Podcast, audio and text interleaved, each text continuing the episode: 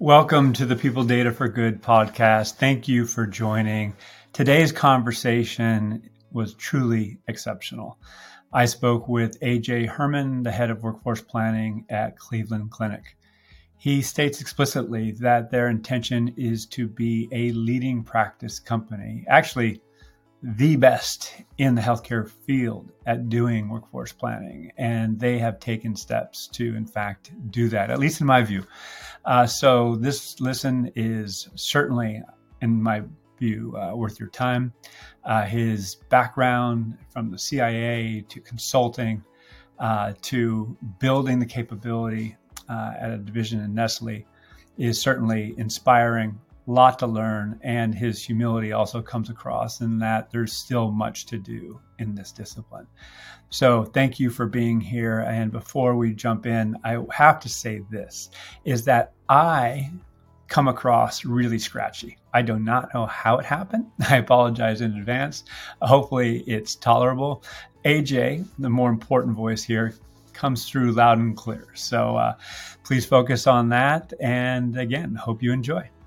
Hi, welcome back. I'm here with AJ Herman of Cleveland Clinic. AJ, how you doing, sir? I'm doing great. Thanks for the invite, Al. Oh, of course. I mean, we had our PAFAL Live discussion, and I was fascinated. We had great feedback from our community, and so I wanted to get deeper into your personal story, you know, how you got to where you are and leading workforce planning at Cleveland Clinic, and just some of your ideas about how we're going to evolve in this space, which obviously has become increasingly important with the pandemic. But even as we, and I'm not going to say exit, particularly given the profession that you're in you know, how we're going to, again, keep this momentum up so we can wisely design the future of work. So, with that, you mind introducing yourself a little bit and, uh, you know, what your role there is at Cleveland Clinic. Sure. I'm AJ Herman. Uh, my title is Executive Director of Strategic Workforce Planning. Um, and I founded the program here at Cleveland Clinic about a year and a half ago. Well, you know, you have a background you know, in consulting. You've done a lot over the course of your career. So, before we get into your thoughts and ideas around workforce planning, specifically in healthcare, how did you get into this profession? What's your story? What's your educational background? You mind uh, sharing a bit about that? Sure, I'm happy to. It is a, it's not a straight line from, as I imagine a lot of people who do this type of work. Uh, I didn't study this in college or anything like that. Um, my educational background is political science um, and public policy. Uh, I grew up in Buffalo, New York, in a military family, and I wanted to um, get the DC experience I was very interested in politics and especially international affairs. So I moved to Washington, D.C. to go to the George Washington University, uh, studied there, um, got my BA in uh, political science with an emphasis in public policy, uh, and focused a lot of my time on environmental um, policy and and and uh, environmental justice and things of that nature. But I got the politics bug. Um, I interned at Meet the Press. I was Tim Russert's researcher my sophomore year, and then I I went to the Brookings Institution, the the think tank, and did research there. But um, I think the formative experience there was um, my beginning of my sophomore year uh, was 9-11 uh, 2001 uh, and i was right downtown in washington and had a ve- very obviously visceral experience um, so shortly uh, after graduating college um, my focus went to uh, working for the government and seeing how I could contribute uh, because I was obviously very influenced by 9 11. And little did I know it was going to influence the next 10 years of, of my life and my career. So, shortly after school, um, I joined the Central Intelligence Agency um, as an analyst doing counterterrorism. Um, and I did that for uh, as an analyst and then um, as then a branch chief, uh, like a manager of analytic teams, and then as a trainer of analytic teams. Um, covered everything from uh, counterterrorism to the Arab Spring uh, revolutions, 2011, 2012, um, and then did some uh, led some teams that did some of the heavier analytic processes, forecasting, and uh, um, you know some of the, the high, higher end analytics to try to predict future events. Um, and then while I was at the agency, I went to Georgetown at night um, to get my master's in uh, uh, international affairs. So my educational background is very governmental, uh, international focused. Um, but the early part of my career was heavily analytic. And um, not only did I use agency analytic tradecraft, but I taught it. Um, and then I, you know, was the manager of teams who used it. So I'm deeply steeped in their way of looking at analytic problems. Um, and when I say analysis, I mean qualitative analysis for the most part, some quant, but mostly it was trying to solve problems where there just wasn't data. Uh, and I think that if there's anything where I have an early hint of my future work, it was uh, here uh, at the agency where, where I trying to answer questions that were impossible to answer for our policymakers, uh, where there is no data. There's no data on the future, right? Like you, you can't you can't get future data. You can get past and very very recent, but you can't go past that.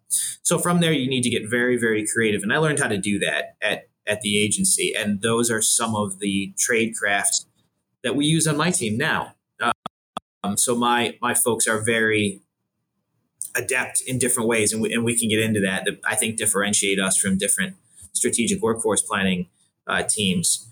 After ten years in the agency, um, I went into consulting um, for Boston Consulting Group, and it was difficult for me to sort of figure out from ten years in the CIA what my transferable skills are because I felt like I could do just about anything. You know, the, the problems we were dealing with and the projects we were working on were very complex.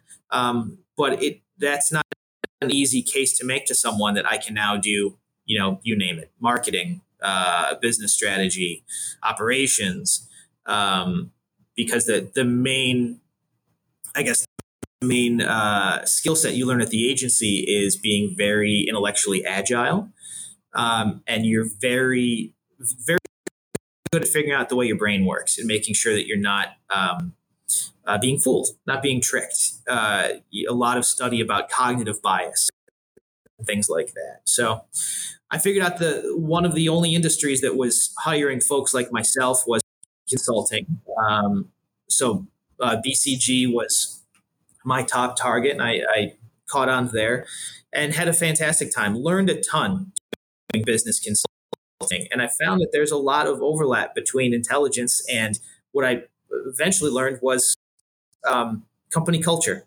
uh, people analytics, uh, people transformations, HR transformations, because it's it's still some fundamental questions about understanding a large group of people, what makes them tick, uh, learning as much as you can about them through data and through other sources, and then motivating them somehow, either motivate motivating them to uh, work hard, motivating them to stay in a job, motivating them to do what you want. Motiv- you know, it's essentially understanding them so that you understand what their levers are, um, and not in a necessarily manipulative way, but most of the time you're speaking to their motivations and to their um, desires. So it was at BCG, and I did several cases in the biopharma realm um, that were cultural transformations uh, trying to see how a group of people could approach their work differently through motivation. Uh, and I just, I really enjoyed it. I fell in love with it. It got more into the analytics behind it. Um, so that when I was ready to get off the road, get off the consulting road, um, I knew that unbeknownst to me, that HR could be a home for for someone like me, which is not something that I had thought of in the past and never considered myself um, an HR careerist. So I made some connections and um, landed at Nestle, uh, the food company. Their their national headquarters just outside of Washington D.C. and was doing HR strategy, uh, business optimization, and found myself eventually as the as the head of people analytics uh, for Nestle nationwide. Um, and they and, and I, although I was new to people analytics in that in that terminology. Um, the fundamentals were very similar to what I was doing in the CIA, and and people that might spook some people, but I don't think it should because I don't I don't mean in the sense of surveilling, I or you know manipulating. I mean in the sense of going very deep to understand what makes a group of people tick. Uh, when I was in the agency, it could have been a military, it could have been a political leader, it could have been you know a group of folks that we were trying to help. Um, it's just it was just very similar, but I brought a lot of outside perspective to it that was I found foreign to the HR community, um, but pretty useful. Uh, they were had some good. They had analytic chops. They had the solutions and the tools down pat. Um, but in some ways, they needed some analytic tradecraft. And what I mean by that is they needed to see themselves as people who had views and had opinions, and that it was insufficient to just be HRIS, right? Um, to me, HRIS without analytics um, is not very useful. And to me, the difference is analytics has a view um, and they answer questions. I used to say at Nestle that the the answer to a question that we get asked is never a number. Even if they ask for a number, the answer is not a number because numbers are misleading, numbers are insufficient to answer a question. The answer is an action. So if my, my CHRO asks, "What's our vacancy? What's our turnover year over year right now?" I might I will give the number, but then I'll give perspective, give context, and then give some recommended actions based on what we want it to be um, of of you know of where to go from here. Very tactical, and a lot of I found HR careerists were reluctant to do that, uh, even in the analytic community. So I brought a lot of that. We also did a lot of future forecasting, a lot of um, we don't know the future, but we're going to take a stab at it you know and, and i think moving beyond oh i don't have the data for that like no one has the data for that it doesn't mean we don't need the answer right um, and things like that so that by the t- my time at running people analytics we went from being a, a, robust hris shop to being um, people strategy more influential and more looked upon as having a bead on the workforce writ large and having a perspective on where it was, where it was heading, and what we should be doing about it. And that's when we started strategic workforce planning. It really grew out of that. Um, that it was, hey, if you have such big ideas about the future of the workforce, why don't you run planning as well?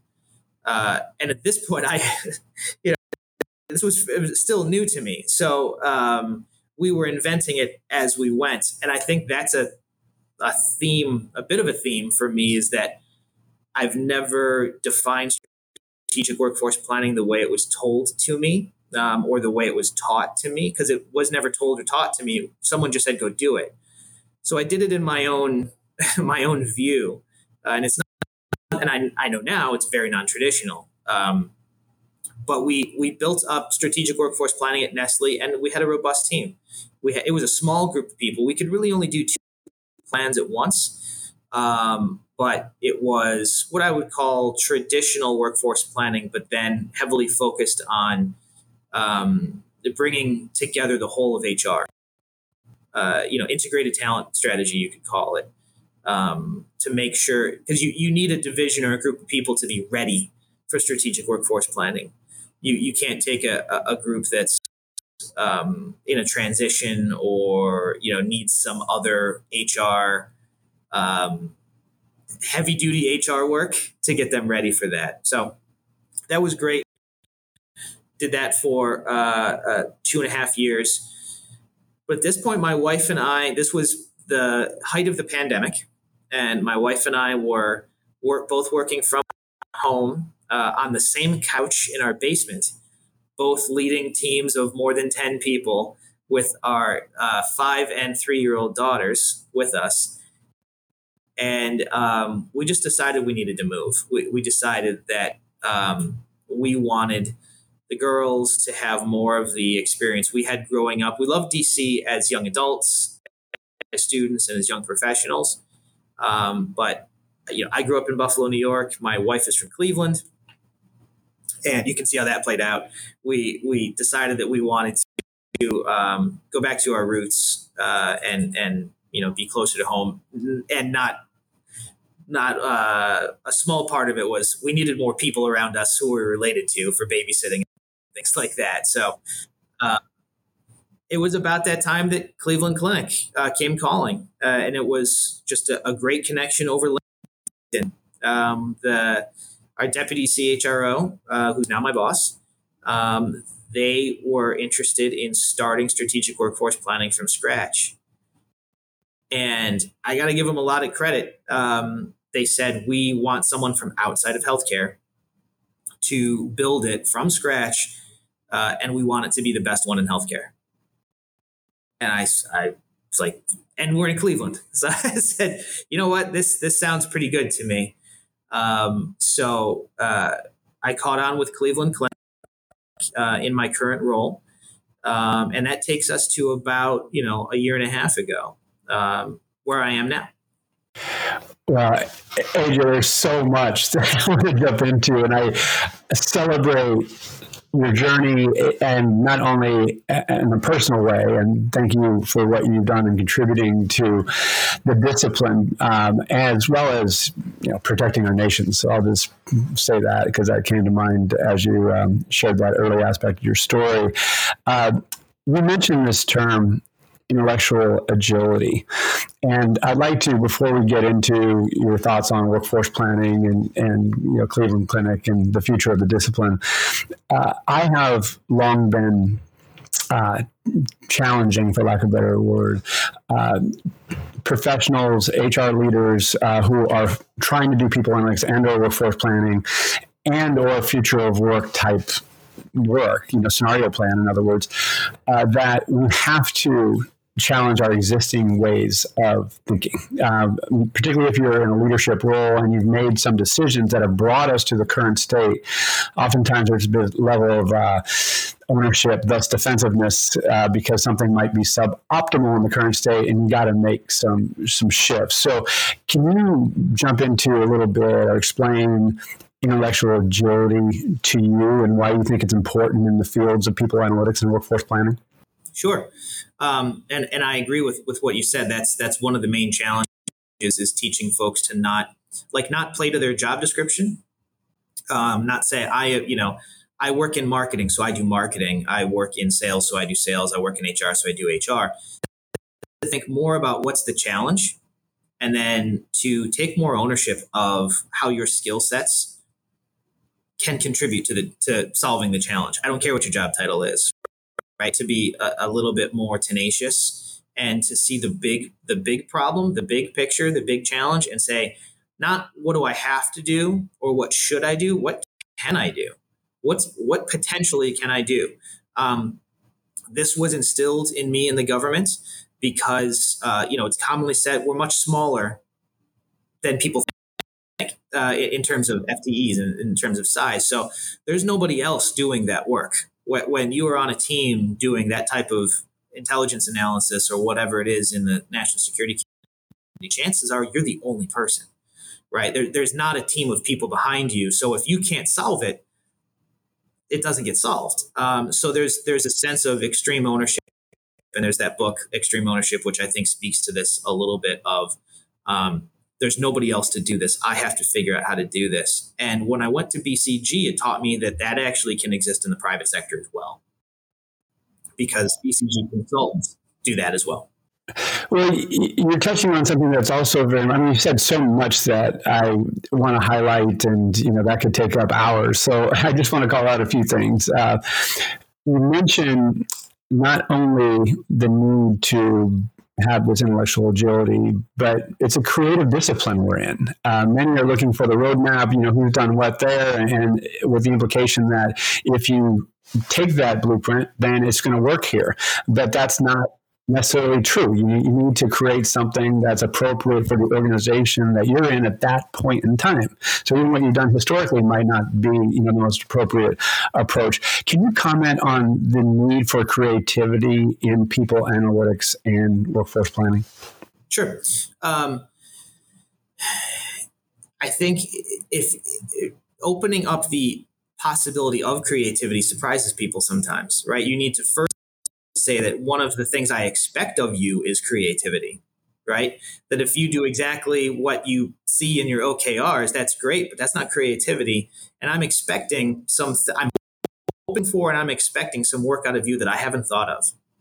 right? That, that I haven't conceptualized. Because if I thought of everything that you could do as a strategic workforce planner or a people analyst, if I've already in January thought of everything that you can do and you don't add anything to that, I'll be a little disappointed because that's why you're here. Um, I think it's the expectation of of creativity coupled with um, the support of having their back if, if it doesn't work right? Like that that that is necessary. It, those things have to come in tandem uh, of i expect creativity i expect and i hope for new ideas. If it doesn't work out you're not going to get you know uh, slammed for it um, I expect you to learn and try again. Yeah. I, I, just, I want to hug you for that, saying that because there's so, so uh, I think it's a very conservative approach, particularly those who grow, grew up in analytics from particularly quantitative analytics and those who might not understand that in this discipline, we're dealing with uncertainty. We're trying to reduce uncertainty.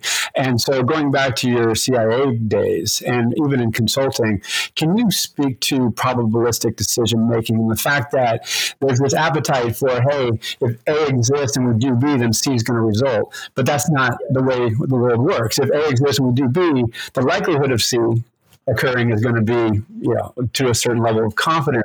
So, can you speak to the need for, you know, dealing with uncertainty and probabilistic decision making? Yeah. And there are like books and books uh, uh, about the topic of conveying uncertainty. Is you know anybody who does this type of work probably steeped in. But my perspective is, if you're trying to teach and educate your customer, you're probably a little off the mark our customers, executives, um, in, in the, my agency case, you know, White House, National Security Council, they don't have time to learn, right? You are not a professor, you're not a teacher. You are enabling decision making. That's really it. They have a decision to make. You have to isolate what that decision is and show them trade offs. Show them, um, you know, this, uh, as you said, increases the likelihood of, of X and Z, you know, whatever it is um, you need to take some things potentially off the table for them. Say, we don't think this is a good idea with this, you know, with the the indications are showing that, that that would have some unintended consequences. But the best type of stuff, I think, is opportunity analysis, where you can say, hey, here's an option you might not have thought about that um, the workforce is ready for. We've seen some early indications that it could work, whatever that is, hypothetically. Um, but you're always focused on what is the decision they have to make. And if you can't isolate the decision that they're trying to make, you're probably not answering the question effectively. If they're just looking to learn, um, I'm not sure that people analytics is, is the is the right spot for that because we should just be more targeted than that. We, we should be um, more specific than that. Um, and I think it's there are cultures though where it can be paralysis by analysis. This is a, you know a, a common lament, um, especially of scientifically minded uh, cultures like my own, where we need more data, more data, more data. I think also the role of a, pe- a good people analytics shop in that regard is to say there is no more data. Right, we're, we're talking about the future. We we're at a decision point. We're, we're giving you the, the trade offs and everything we can, but further analysis will not, uh, you know, uh, assist anymore. And particularly with the current data set, and it might be the case where, hey, there's an absence of data. Let's go either create it or acquire that data.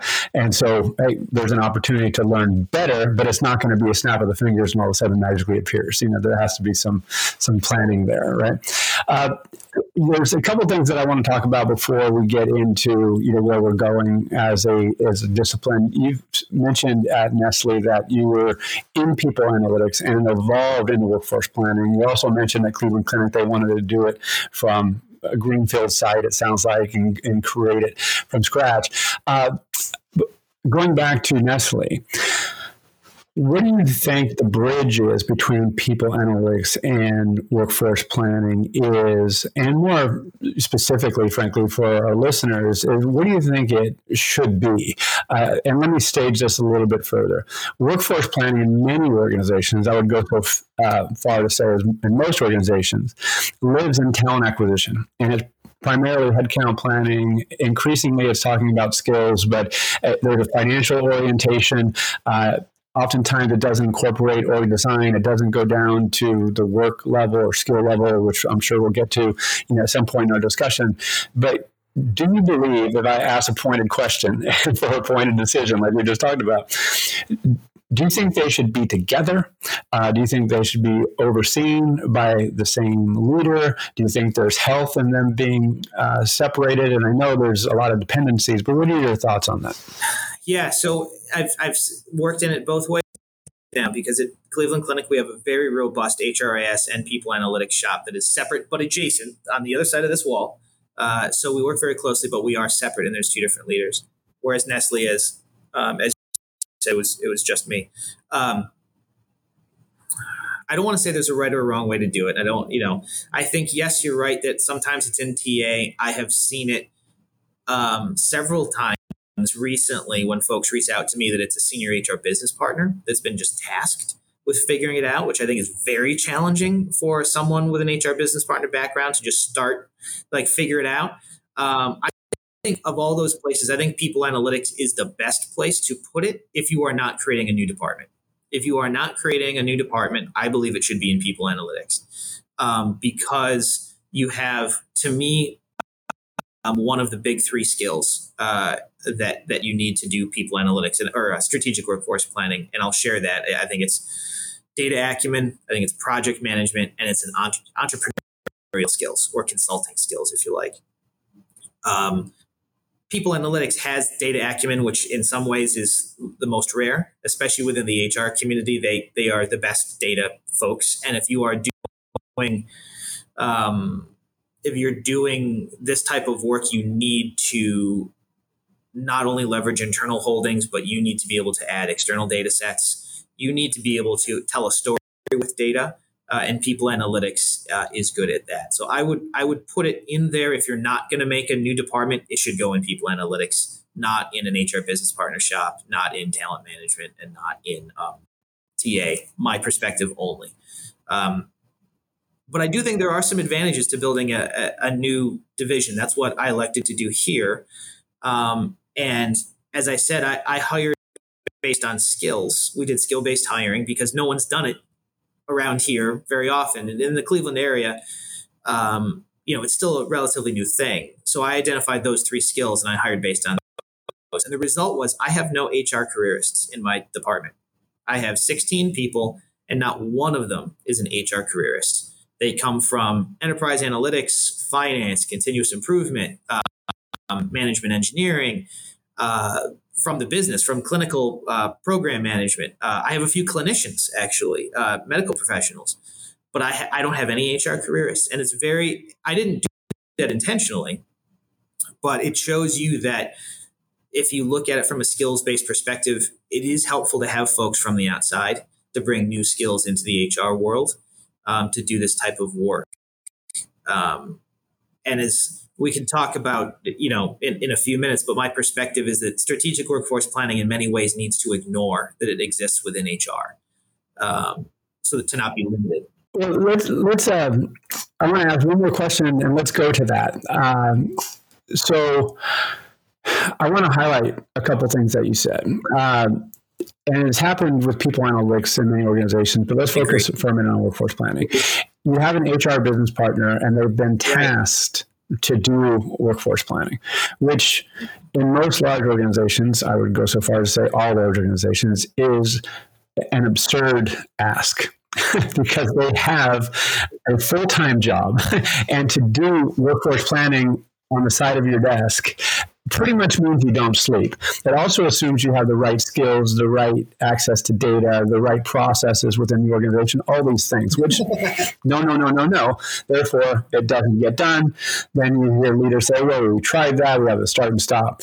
So I'm going to seed it or put a question out, which I think I know the answer, but so it's a pretty softball answer. Yeah, but and I'll actually be more assertive in saying that I believe workforce planning is a separate discipline and it needs dedicated headcount. And to your point, with dedicated professionals with the requisite skills to not only do the analysis and scenario planning, but to communicate those insights out. And again, to your point, offer, you know, recommendations. So as a discipline, particularly in larger enterprises, do you believe workforce planning should be a separate discipline?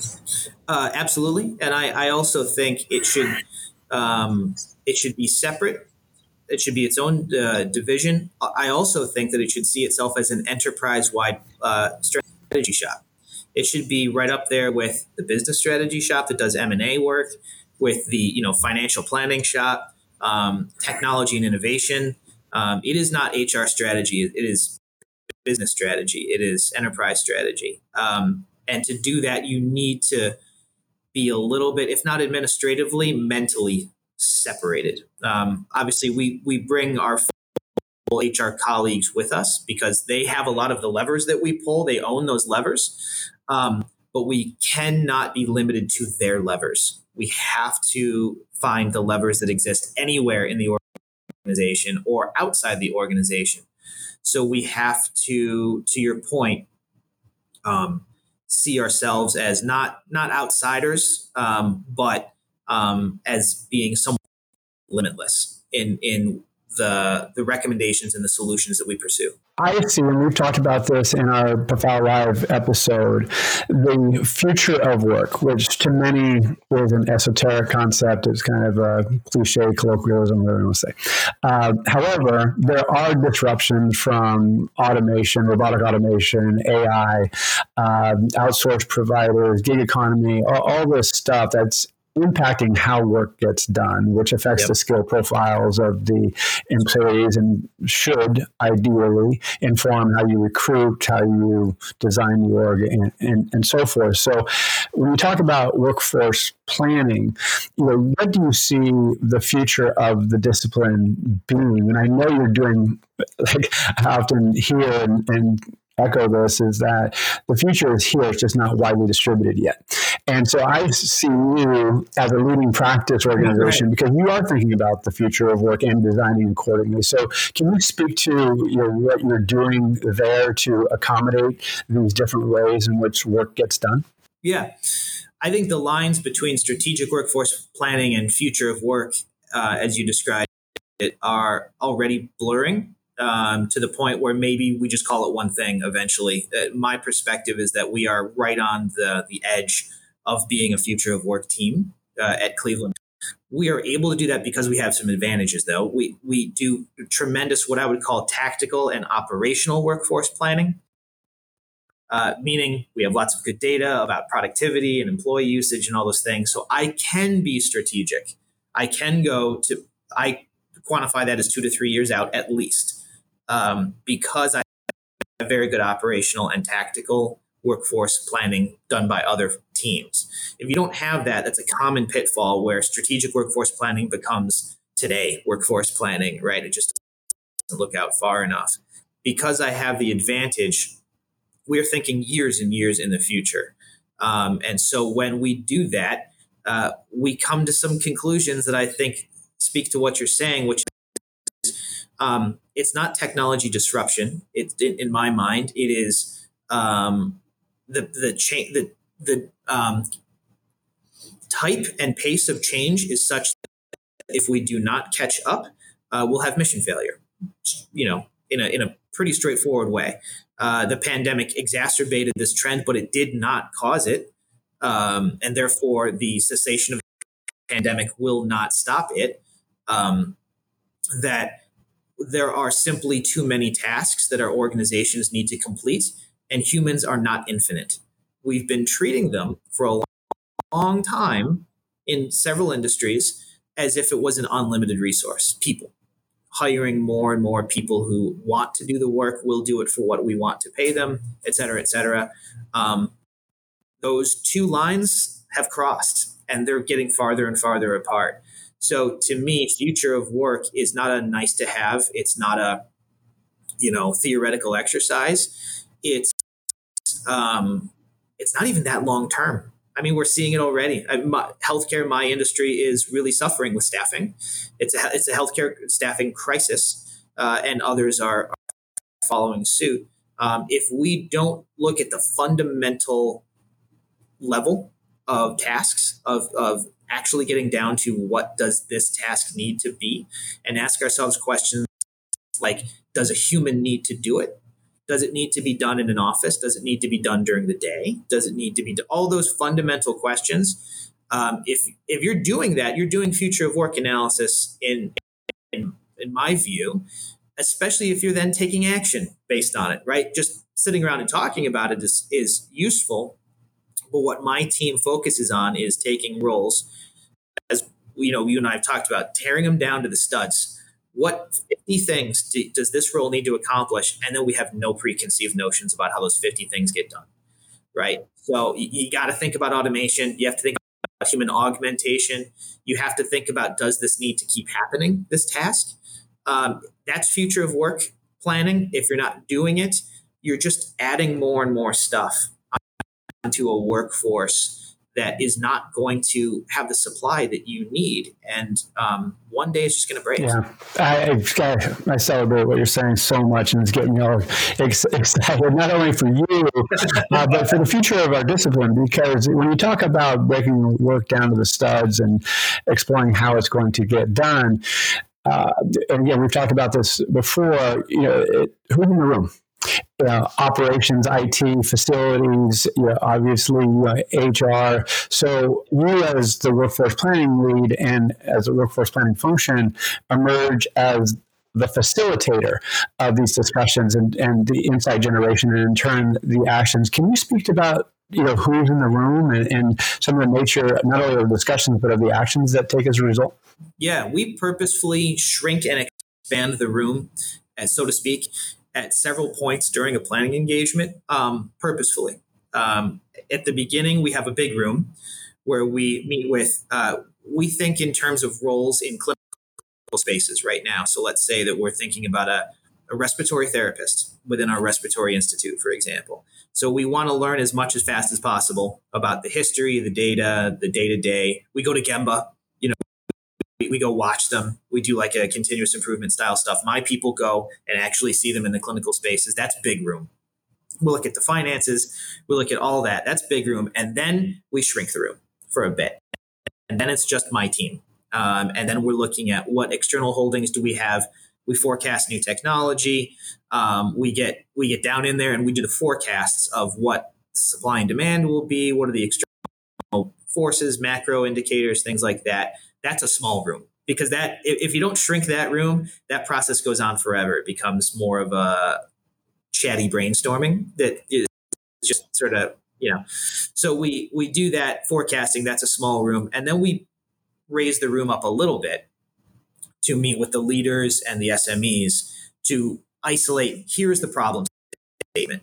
Three years from now, here's your capacity gap. Three years from now, here are the technologies that will be available to replicate tasks for you. Here are the opportunities that we think are there through hiring, retention, technology, and skill building that um, we can dial up or we can change to close that capacity gap. For because in healthcare right now, it's all about capacity gaps. We don't have a lot of capacity surpluses. Um, and if they if we isolate, that's the problem statement. Good. Then we expand the room again um, to include. We have external partners all over the clinic, and this is all credit to my executive sponsors um, that that we have their support. But that's finance, strategy, IT, supply chain, procurement, um, uh, government relations, because regulatory issues are a big deal for us. Um, continuous improvement, uh, everybody under the sun, and they're at, at senior levels, directors. Um, and what we do is we, you know, go through opportunities and we do you know the classic consulting um, tactic of opportunity sizing. What's going to give us the biggest bang for our buck in terms of FTEs, right? Like, how do we get more tasks done? Um, it's not an exercise. And this, I hope folks listening hear this the way I mean it. It's not an exercise in employee engagement. It's not an exercise in, um, you know, uh, wellness. It's an exercise in creating capacity uh, for the workforce. But we believe that that will be an outcome of our work, that wellness will increase, that employee engagement will, will increase because their, their lifestyles at work will become better. They'll be less stressed, staffing will become better. Um, so that's that's the big group. They help us work through those things. So that by the time we shrink it back down and activate the plan, we have buy-in from the people who have to take action. That if we have a um, you know, let's say a, a retention bonus idea, finance is with us right? And payroll knows about it, and comp knows how it's going to work.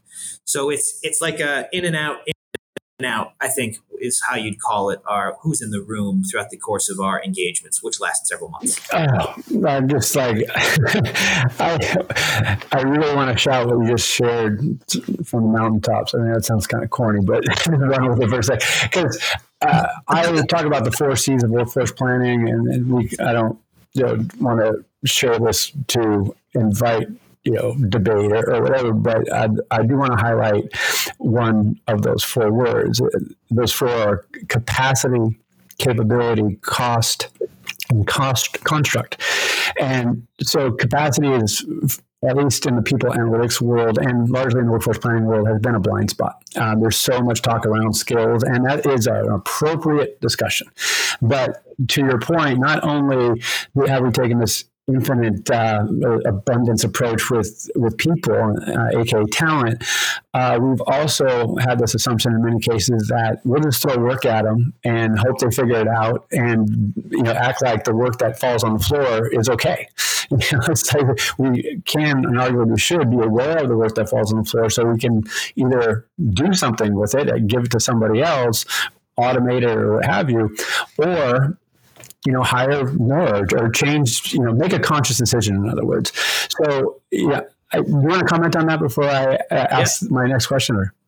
Just really briefly, I would say you can let work fall on the floor or you can identify the work that doesn't need to be done and throw it on the floor. And that's much that that's strategy. That's that's Michael Porter right there, right? Strategy is making yourself different. It's figuring out what not to do. So instead of throwing so much stuff fantastic your people until, like you say, stuff falls on the floor. Look at the stuff on the table and say, those are 10 things we don't need to do. Actively and purposefully take take tasks away. That's what makes a, an agile organization. Yeah, I remember uh, the CHO of um, Dignity Health, um, Darryl Robinson, talked about his mission is to give people time back and that's yeah. effectively what i'm hearing from you is like let's at least a key aspect of it is and so this notion of capacity i think particularly given the measurement systems that we have and the data in other words that we have we can have better visibility into that so it's now a conscious decision leaders are making to ignore that and that in my view you know to be very uh, it's, it's irresponsible in my view. We, need to be doing this work. Uh, I, you know, I want to be cognizant of time uh, for our listeners and, and for you and, and for you know, the purpose of this podcast. We probably have to do some more Pow lives and uh, and keep the discussion going.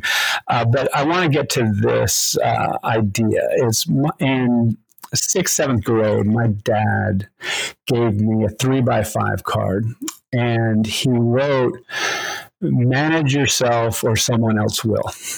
And and so here we are in HR, and you are taking the bull by the horns. You, you, are creating something that needs to be in place. Yet, not many HR organizations are, are doing that. And so there might be others who are going down this road. So, my pointed question might be obvious is that what would be your advice to HR leaders who are going to commission this work? Do you feel that if it's not going to get done, is it going to get done by someone else? And if so, is it going to be suboptimal because they don't have the subject matter expertise or visibility into the workforce data?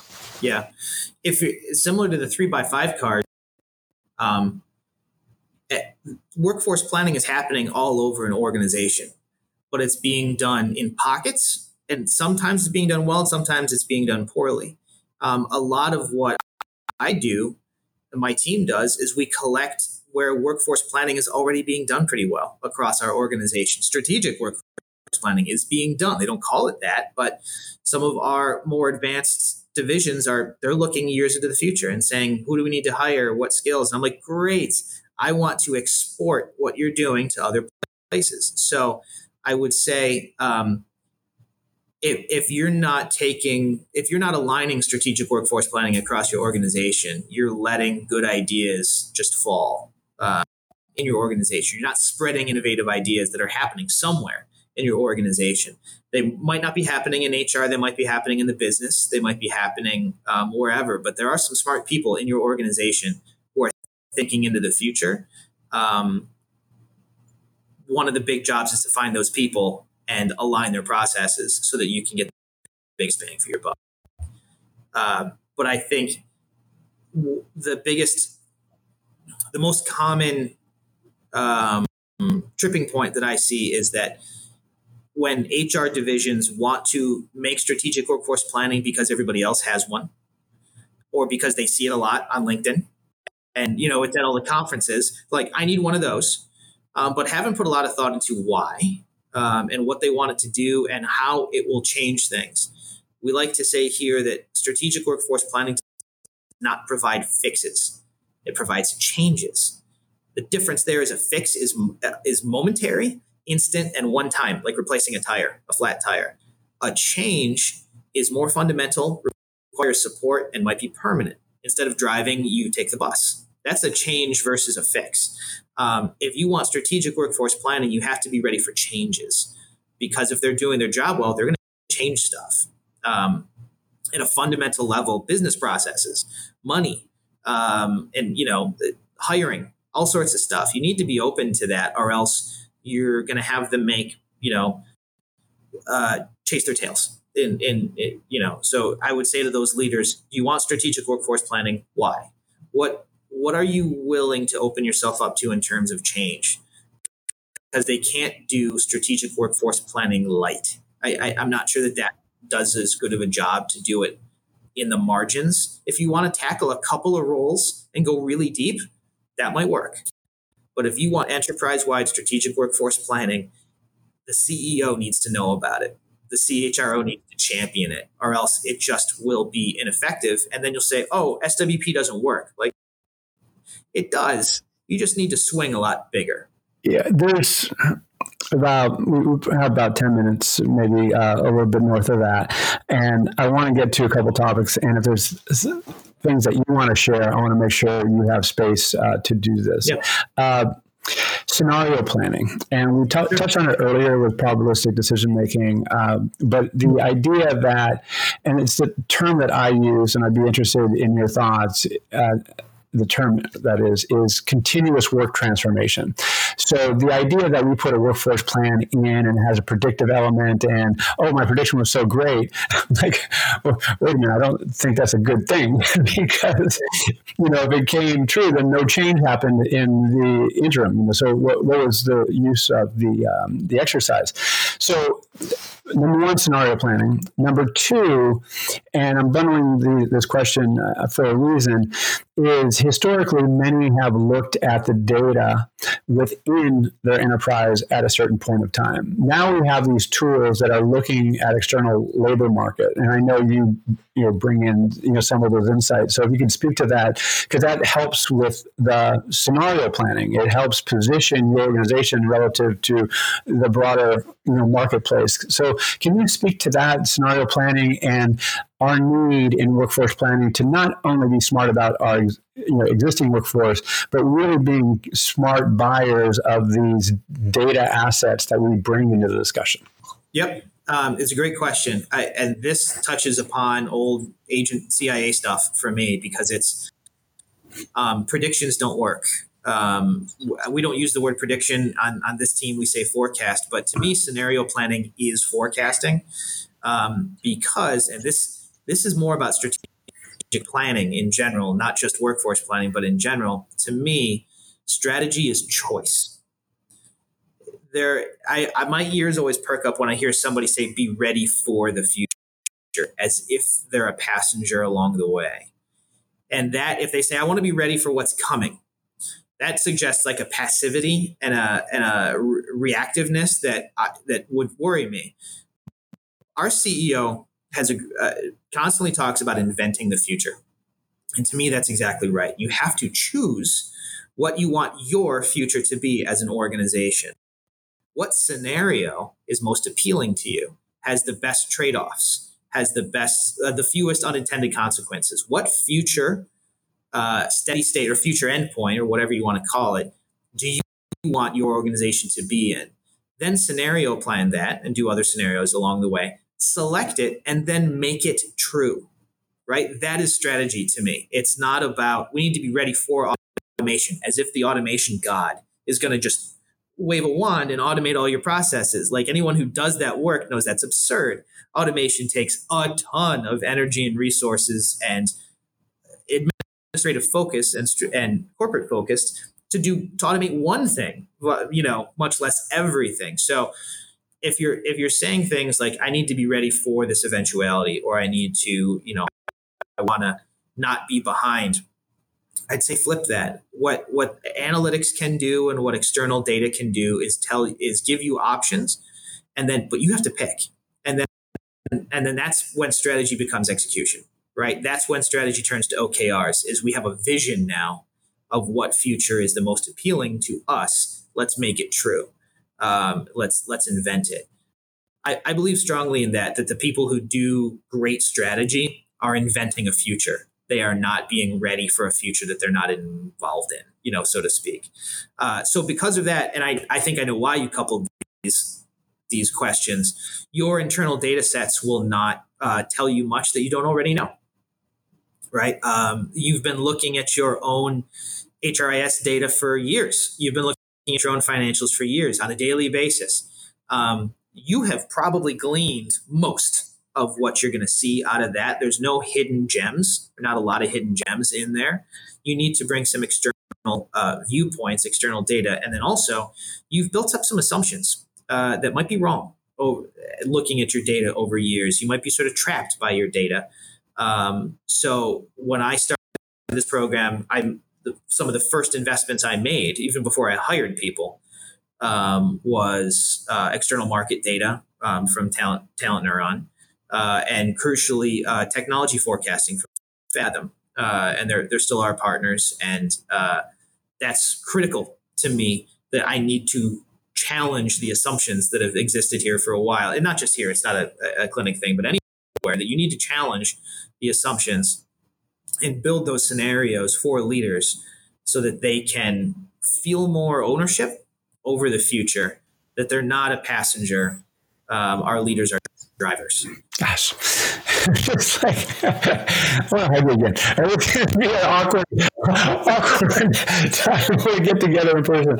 Uh, no, I, I, the reason I would say that is, you know, I am. Um, yeah, I am fr- a little bit frustrated uh, having been in the discipline for as long as I have uh, because there's been so many start and stops. And there has been a lack of courage, fortitude, uh, creativity, clarity of purpose.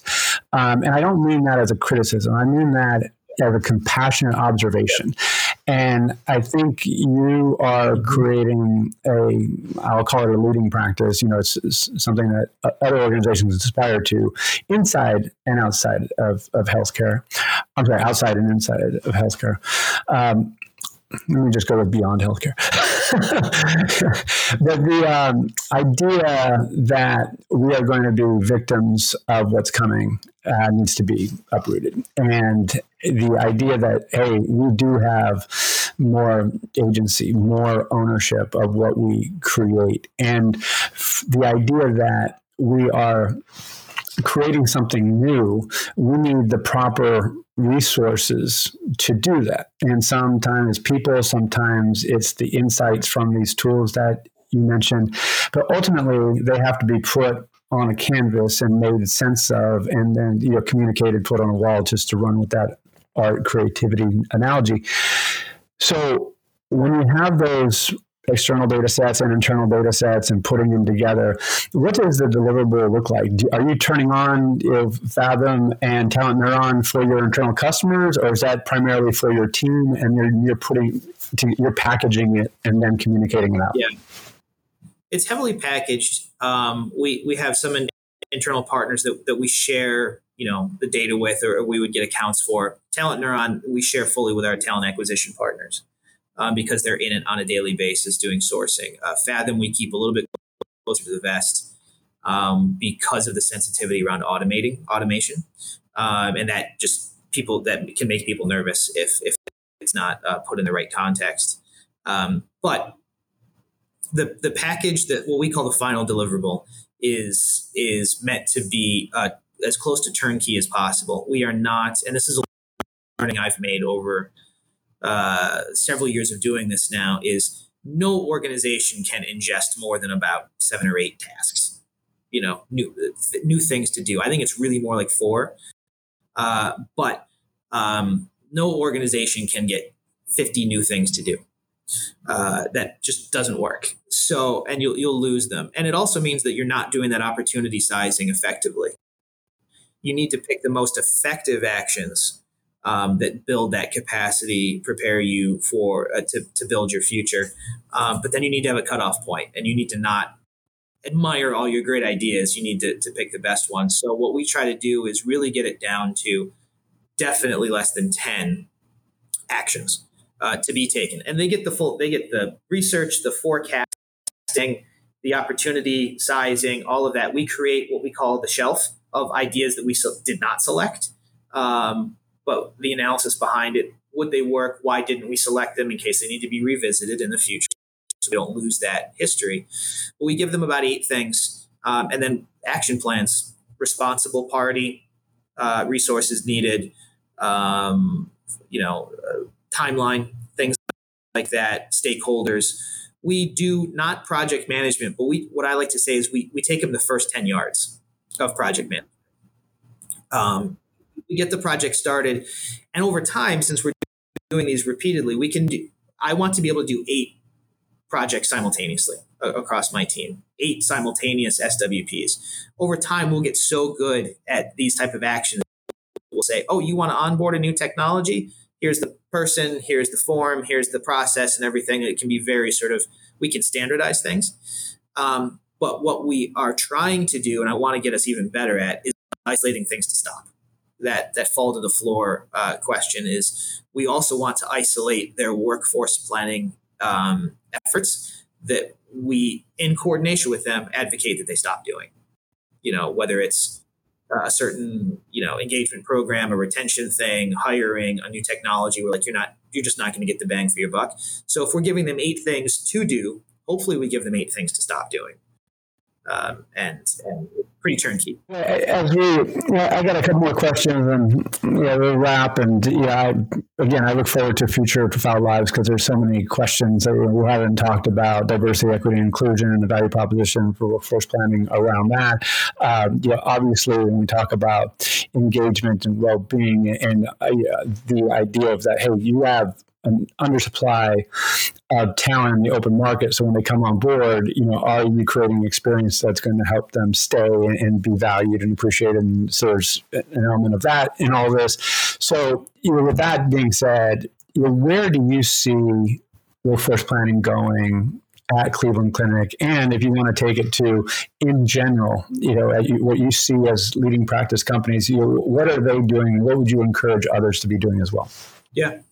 Um, I have, I mean, we're, we're very ambitious here at the clinic. We want to be the best at everything we do um, in, in, healthcare. So, um, you know, I, I want first to make sure that we have the very best strategic workforce planning in our industry, polish it, um, make sure that we are getting the right type of insights, uh, that we are not just creating band aids, but that we are fundamentally um, positioning ourselves to win.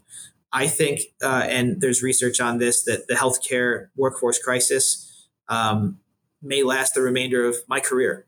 Uh, you know, it's it's at least probably ten years before we get um, the pipeline back where it needs to be. If we get the pipeline back where it needs to be, so uh, I want to make sure that we are fundamentally winning that talent market, not just surviving.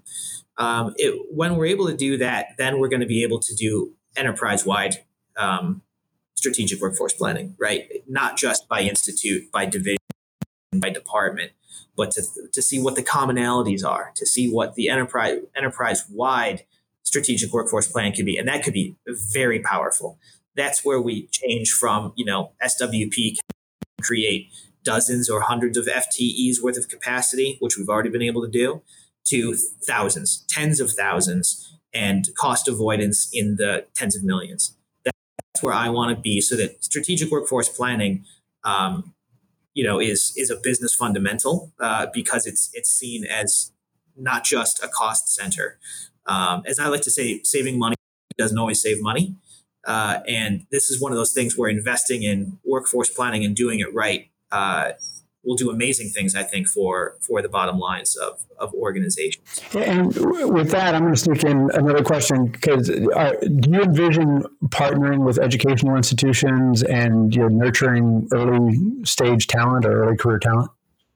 Yeah, yeah, that's been. We have some exciting programs here uh, at the clinic where we are identifying um, roles that do not require a degree, uh, roles that we can start recruiting very early. Uh, we are very engaged in the Cleveland community, uh, Northeast Ohio community, so we're trying to make sure that you know anyone who wants to work for the clinic, we can have a role for them, uh, and it, it, works because we are so large. We do a little bit of everything, um, but yes, I think that needs to be something that we look at as is college is a college degree a fundamental need as much as that you would think it is looking at job descriptions and i think no uh, it, it, not on the job training demonstration of skills. Um, i think there's we might be going from you know uh, hire hire for skill to hire for will. Like do you want to learn this? Are you dedicated? We i mean we're headed that way in in some roles and i think that that's uh, um, only going to get more intense. Gosh, I, I, celebrate that so much uh, because if somebody has the skills, there's an implication that they actually want to do that work, and want to ask them. And you know, given the changing nature of work, if they have the willingness, ability to learn and take action on that learning, aka learning agility, then yeah, you know, bring them on board and train them up. If they got the, you know, and Jim Collins, you likely know in Good to Great, which is now 20 plus years old. Um, when I first read it, I opened up the book and like on page 13 or 14 he goes well if you're trying to engage people you're wasting your time. And i'm like jim man i thought we were on the same page. The trick is to hire engaged people in the first place and do your best not to piss them off. Like i mean obviously the words were a little bit right, different, right, but right, you know that was the sentiment. So yeah, I I absolutely love that because I too am hopeful that more organizations will embrace that because um, you know as soon as you get a job description, it ages you know immediately. So here, I got. Um, so my question, um, and again, I'm probably going to sneak uh, a couple more in, so I apologize, and we'll, we'll wrap. Um, but if you're speaking to a CHRO, head of operations, CEO, um, head of IT, you know, all of whom are affecting the future of work, thinking about you know the future of work, what would be your invitation into workforce planning, how would you advise them to uh, commission the work and, and, build a team? Would it be hire AJ, or would it, what, what, would, what would you say to them?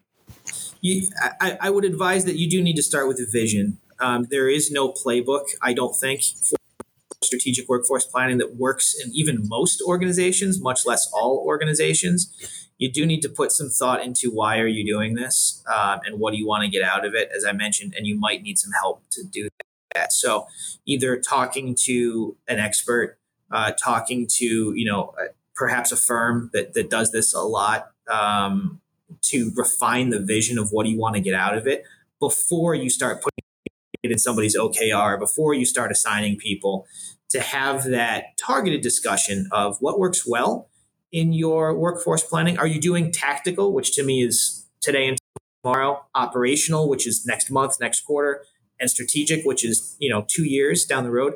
Are you doing any of those? Are you, you know, um, why or why not?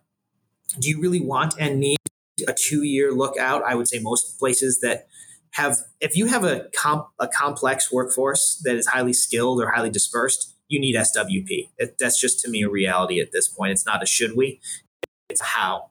Um, but I think investing that time up front to say, what am I as the CHRO, CEO, CGO, whatever it is, what amount of change am I willing to champion? Am, I willing to redesign the way that we recruit, retain, bring on new tech, um, talk to our employees, Am I willing for that amount of change to happen? If so, great. Then you can go pretty big and you can fundamentally change things. But if you're not, be honest about that up front and reduce your scope and focus a handful of roles. Okay, and so, and so what's the um, what's the profile? Let's say, okay, I'm a leader. I want this. I need this. Um, AJ has a job, can't get here. and so, what's the profile of the individual that I want to come in and lead this? And the follow-on question is somewhat obvious: is that if I want to get into this field, how do I present myself and make it happen? Yeah, two two good questions. The first one is that it's tough there's not a lot of we're still a small community i think uh, you know and you you know this better than i do. You're a champion of the community. It's it's still a relatively small group of people that do this full time professionally at a high level. Uh, and it's it's only going to grow. Um, but it's not there yet where you can you know like a city even a big city like cleveland there's you know i don't know a handful of us that that live here and, and do this professionally. So um, you might not be able to find the individual who does this at a high level. You know, I, I think there are firms that do this very well. You know, I work with Deloitte. I think they do a good job. Um, I'm a BCG alum, so I obviously think BCG does this well. Um, but it's it will be hard to hire this person. And I also am a champion of the idea this person is not a director. This person is not a senior manager. If you really are looking for someone to do this work, they are VP, executive director, whatever it is, they should report. They should come really close to reporting to the CHRO, if not one step away, um, because they're going to have to have some really tough conversations, and you need someone that has the the um, you know the presence to to do that and the support. So that tough to find that person. Um, that that'll take some doing. Um, if you are if you are interested in getting into this line of work, uh, it's I think it's a pretty good time because none of my uh, hires have done this previously. I had to teach all of them how to do it in our way, and now they're teaching me how to make it better, which is great. Um, so, coming from people analytics is is a is, is obviously a good way to do it. But I would say again, my three skills: uh, data acumen, project management skills. So that's you know stakeholder management, keeping things on track. Um, you know, uh, traditional project management, and then what I like to call entrepreneurial skills, also called consulting skills, if you like, is um, we call ourselves a startup, and we are. We're a startup within a hundred year old company. We have to sell ourselves. We have to, um, you know, speak to the needs of our clients. We need to uh, be agile, but we also need to be tenacious. We need to keep moving. We need to keep going faster all those things. Um, and consulting skills is a lot about ingesting everybody's uh, opinions, viewpoints, um, criticisms, and plotting a way forward with them. Saying, okay, I'm hearing what you're saying. I think there's three things we need to do. That is some; those are consulting skills, and it's not easy. Um, but if you if you don't have those, build those three. Um, that's that's what you need to succeed in in this work, I think. But Luckily, there is no pedigree, I don't think, for a strategic workforce planning leader at this point, and I hope there never is, because um, I don't think I'd fit it. First of all, but uh, it, you know, I that's to me the recipe for success. Yeah, well, AJ, man, every time we talk, I get fired up and inspired. So, you know, thank you for being who you are. Thank you for you know doing the cutting edge work. And you, yeah, I know it's not a playbook or blueprint or, or whatever, but you're certainly providing some ideas uh, that I believe are a leading practice that need to be observed, learned from, and you know, adopted in many cases. And so, yeah, thank you for sharing and uh, doing what you do. Any closing comments as we wrap? No, I. It, I'm so happy to be here. I always love talking to you as well. You're the, um, you know, the the the uh, cheerleader of, of our work, and I, I really appreciate it, and I, people do too. And you know, please keep it up. Uh, I I really like this community. It's a, still a relatively small community of people that do this, but I like the idea of sharing um, best practices and, and things like that. So I just I appreciate the time to talk to you and to, and to those folks doing this that are struggling. Um, it does work. Uh, you know, it's stick with it because it has to. We, we don't have an option but to do this work. Um, so that therefore, to me, we don't have an option but to do it well.